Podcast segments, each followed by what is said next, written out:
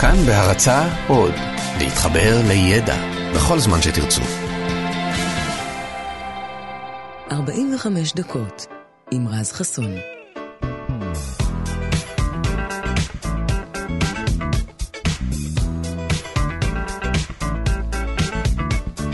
בוקר טוב לכם, כאן תרבות 104.9, 105.3 FM וגם באפליקציה שלנו כאן אודי, בוקר טוב, שבוע טוב, יום שני בשבוע, 45 דקות, אנחנו במתכונת של יום שני בשבוע עם כל מיני דברים מעניינים, גילויים, חידושים, כל מיני uh, פריטי טריוויה כאלה לספר לכם וגם מוזיקה מעולה, כמובן, מבטיחים, כל הבוקר. אז הם מקיפים אותנו מכל כיוון, בכל רגע, ואנחנו לא מצליחים להעביר יום אחד מבלי כמעט להידרס על ידי אחד מהם. אני כמובן מדבר על רוכבי האופניים החשמליים, שעד היום עוד לא החלטתי אם ההמצאה הזאת טובה או רעה.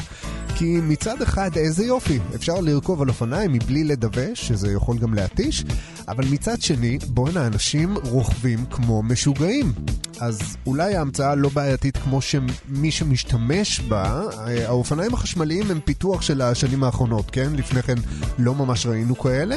עכשיו, שזה קצת משונה בהתחשב בעובדה שהרעיון להניע אופניים בעזרת מנגנון ממונע נולד כבר בסוף המאה ה-19, ואני לא מתכוון לאופנוע. אה, פייר מישאו, שהיה אה, יצרן אופניים אה, צרפתי, היה הראשון ליישם את הרעיון הזה בעצם, כשהוא חיבר לאופניים מנוע קיטור. זה אולי הדבר הכי דומה שהיה כאן אי פעם לאופניים חשמליים, שאנחנו מכירים היום, אבל בשונה מאופניים חשמליים שעובדים על סוללה יחסית קומפקטית, שניתנת, גם נשלפת די בקלות, מנוע הקיטור היה חתיכת דבר, הוא היה גדול וכבד ומסורבל מאוד, והמיקום שלו בין הגלגלים הוא היה הכי לא נוח שיכול להיות.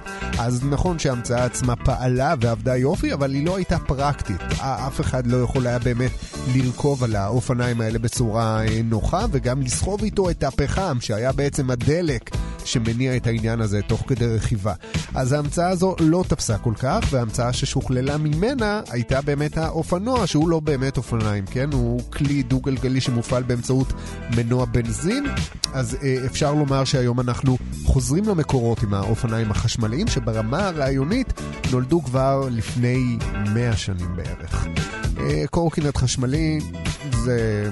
אני לא יודע מאיפה ההמצאה הזאת יצאה. אנחנו יוצאים לדרך, אבל uh, כך או כך עם מוזיקה שערך לנו גדי לבנה גם הבוקר.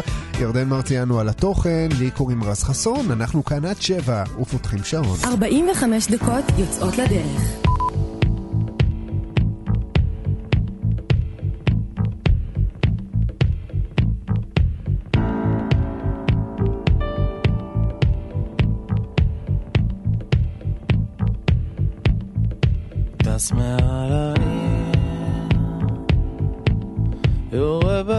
חיצים, פלאש בעיניים,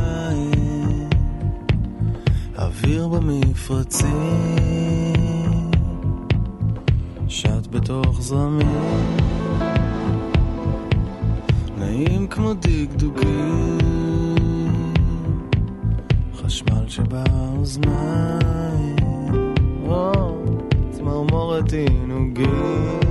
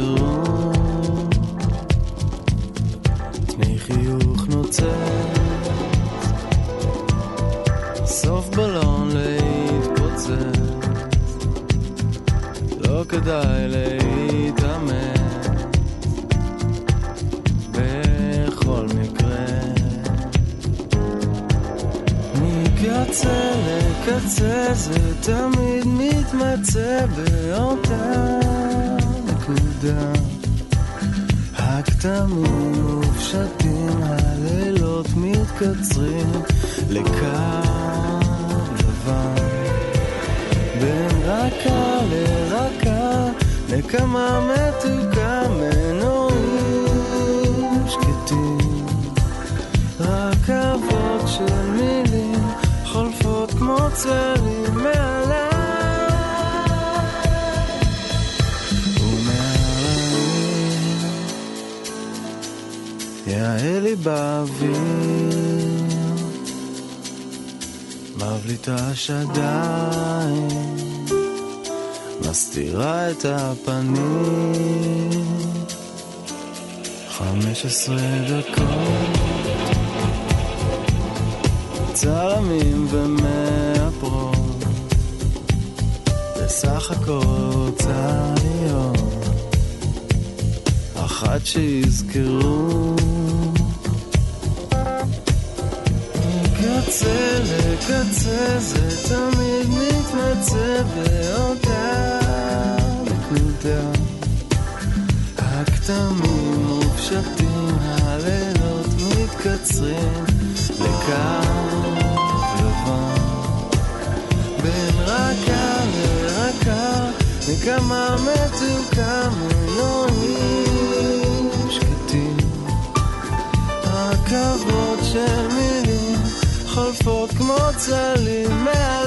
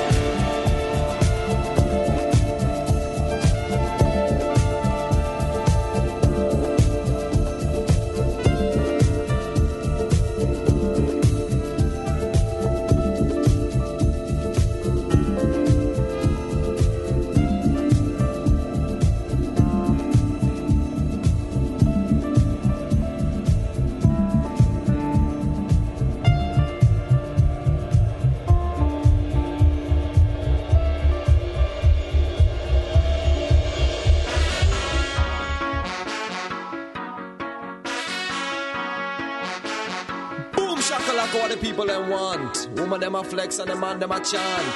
Cause the 60s style it have come back. Draw for your bell bottom black heel and frock. Boom shakalaka rude boy. You tell them no sir.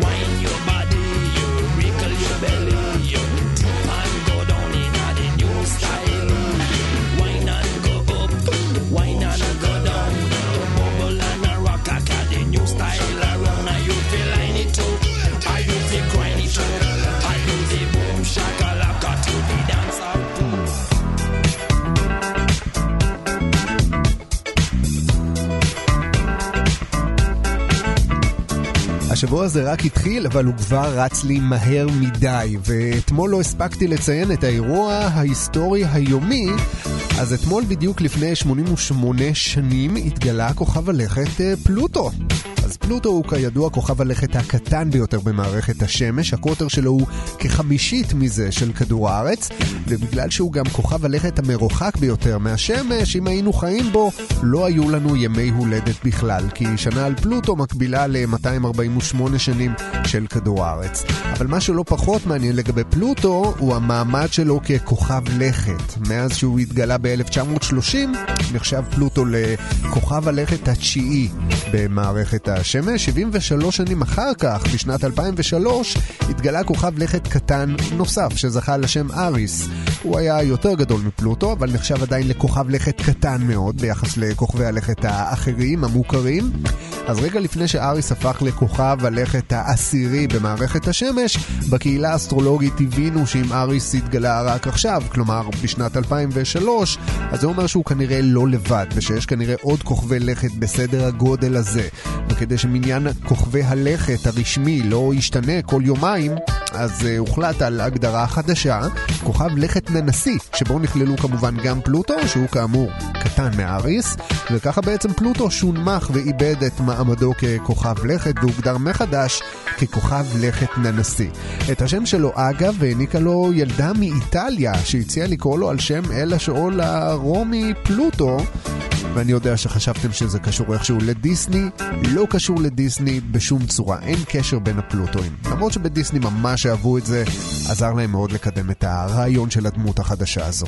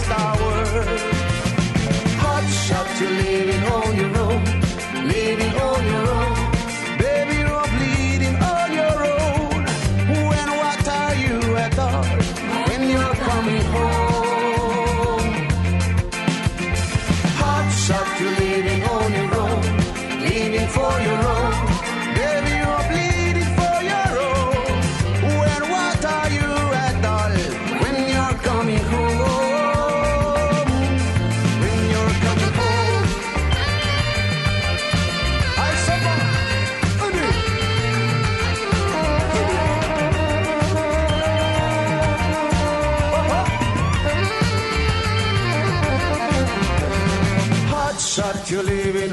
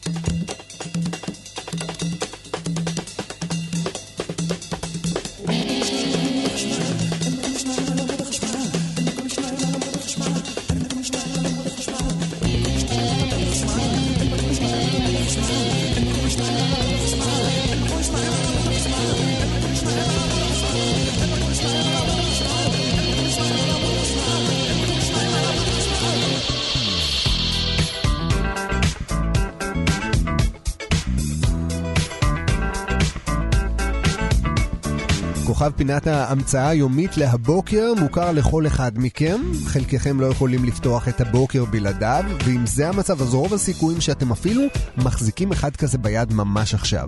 אני מדבר על סקיק התה, או כמו שאנחנו קוראים לו, התיון. עכשיו, תה כקונספט הוא לא המצאה חדשה, כן? הוא אפילו המצאה די עתיקה. חליטה של צמחים ועלים הייתה נהוגה כבר בסין של המאה ה-11 לפני הספירה, בזמן שושלת צ'אנג. מאז, במשך מאות שנים, בני אדם חלטו לעצמם תה, אבל חליטה כזו הייתה נעשית בסיר או בכלי שבו היו ממלאים מים, מרתיחים אותם, ואז מוסיפים את העלים ואת המיצוי של המרתח הזה, היו מוזגים לכוס ושותים. זה בעצם היה התה של פעם. היום כדי להכין כוס תה, אנחנו לא צריכים שום דבר יותר מכוס, ממים רותחים ומטיון של התה האהוב עלינו. הטיון הוא מסוג ההמצאות שסוגרות לנו פינה. הוא לא הוליד את התה באופן חדש, אלא קיצר משמעותית את תהליך ההכנה של התה הקיים והמוכר. אבל מי שהמציא את הטיון בכלל לא ידע שהוא ממציא אותו, הוא, הוא בכלל לא התכוון לזה.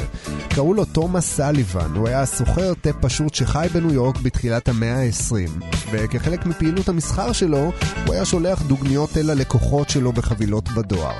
ויום אחד הוא החליט לשדרג את המשלוחים, וכדי לשוות לאריזות של עלי התה מראה יוקרתי, אז הוא החליט להניח את העלים בזקיקים קטנים כאלה ממשי. עכשיו, חלק מהלקוחות שקיבלו את הדוגמיות חשבו שמדובר בשיטה חדשה להכין תה, והם פשוט הכניסו את הזקיקים עם התה, עם השקית, לתוך קנקן של מים רותחים. אז כשסליבן התחיל לקבל מחמאות על הפיתוח החדש הזה שהוא המציא, לקח לו קצת זמן להבין על מה כולם מדברים איתו. סליבן המשיך להפיץ את זקיקי התה שלו אחרי שהוא הבין את גודל ההצלחה, אבל הם היו גדולים מאוד ומרוכזים מאוד, ושימשו בעיקר באמת להכנת קנקנים גדולים. מי שתרגמו את ההצלחה למתכונת המוכרת לנו היום, היו רוברטה לוסון ומרי מולרן מוויסקונסין, ארה"ב, שפשוט צמצמו את האריזה כך שהיא תספיק לספל בודד. הם כמובן רשמו את ההמצאה שלהם כפטנט בפני עצמו, פטנט שהוזיל את מחירי התה והפך אותו למשקה החם השני הכי פופולרי בעולם, אחרי הקפה כמובן.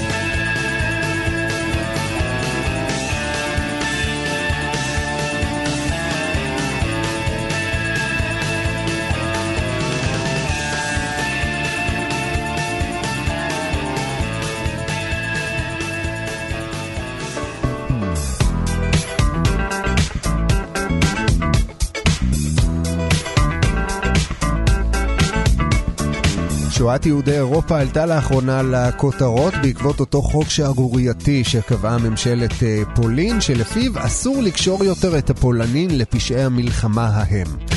עכשיו אני כמובן חושב שזה מגוחך ומקומם, וככה חושבים גם רבים בגרמניה, שמרגישים כאילו השותפים האחרים לאחד הפשעים אולי הכי איומים בתולדות האנושות, מנסים עכשיו לנער את הכתם הזה מעליהם. אז הפולנים מצידם טוענים שבדיוק כמו היהודים באירופה בתקופה ההיא, גם הם היו בסך הכל קורבן של המשטר הנאצי. שהגרמנים בעצם כפו עליהם לעשות את מה שמיוחס להם, ושאף פולני לא יתגייס או יתנדב לסייע לנאצים מרצונו. בעצם הכריחו אותם. ואני אומר, לא נכון, גם בגרמניה היו מי שיכלו לשתף פעולה עם המשטר הנאצי, אבל במקום זה הם החליטו ללכת ולצאת נגדו ולמרוד בו. הם קראו לעצמם מחתרת הוורד הלבן, שם שנשמע כאילו עומדים מאחוריו לפחות כמה עשרות של חברים, אבל בסך הכל מדובר בהתארגנות של חמישה סטודנטים גרמנים מאוניברסיטת מינכן. בראש ההתארגנות הזו עמדו אח ואחות בשם הנס וסופי שול. הנס עצמו ייסד את המחתרת, אחרי שבתור נער שהיה חבר בנוער, ה... בנוער ההיטלראי, היה רואה את הזוועות שהגרמנים מבצעים בחזית והחליט להתנגד למשטר הזה באופן פעיל. אז הפעילות שלהם התרכזה בעיקר בהפצת עלונים עם מסרים חתרניים שניסו לערער את השלטון הקיים ולעורר את דעת הקהל ולעודד התנגדות מקרב הציבור. וזה מה שהנס וסופי עשו גם ביום 18 בפברואר 1943. הם פיזרו במסדרונות האוניברסיטה עלונים שהם הביאו במזוודה, אבל אחד המשגיחים באוניברסיטה הבחין בהם והזעיק את הגסטאפו. הם כמובן נעצרו, מאוחר יותר נתפסו גם שלושת החברים האחרים בקבוצה, כולם נלקחו לחקירה ולאחר מכן נשפטו. ב-22 בפברואר הם הורשעו בבגידה והוצאו להורג.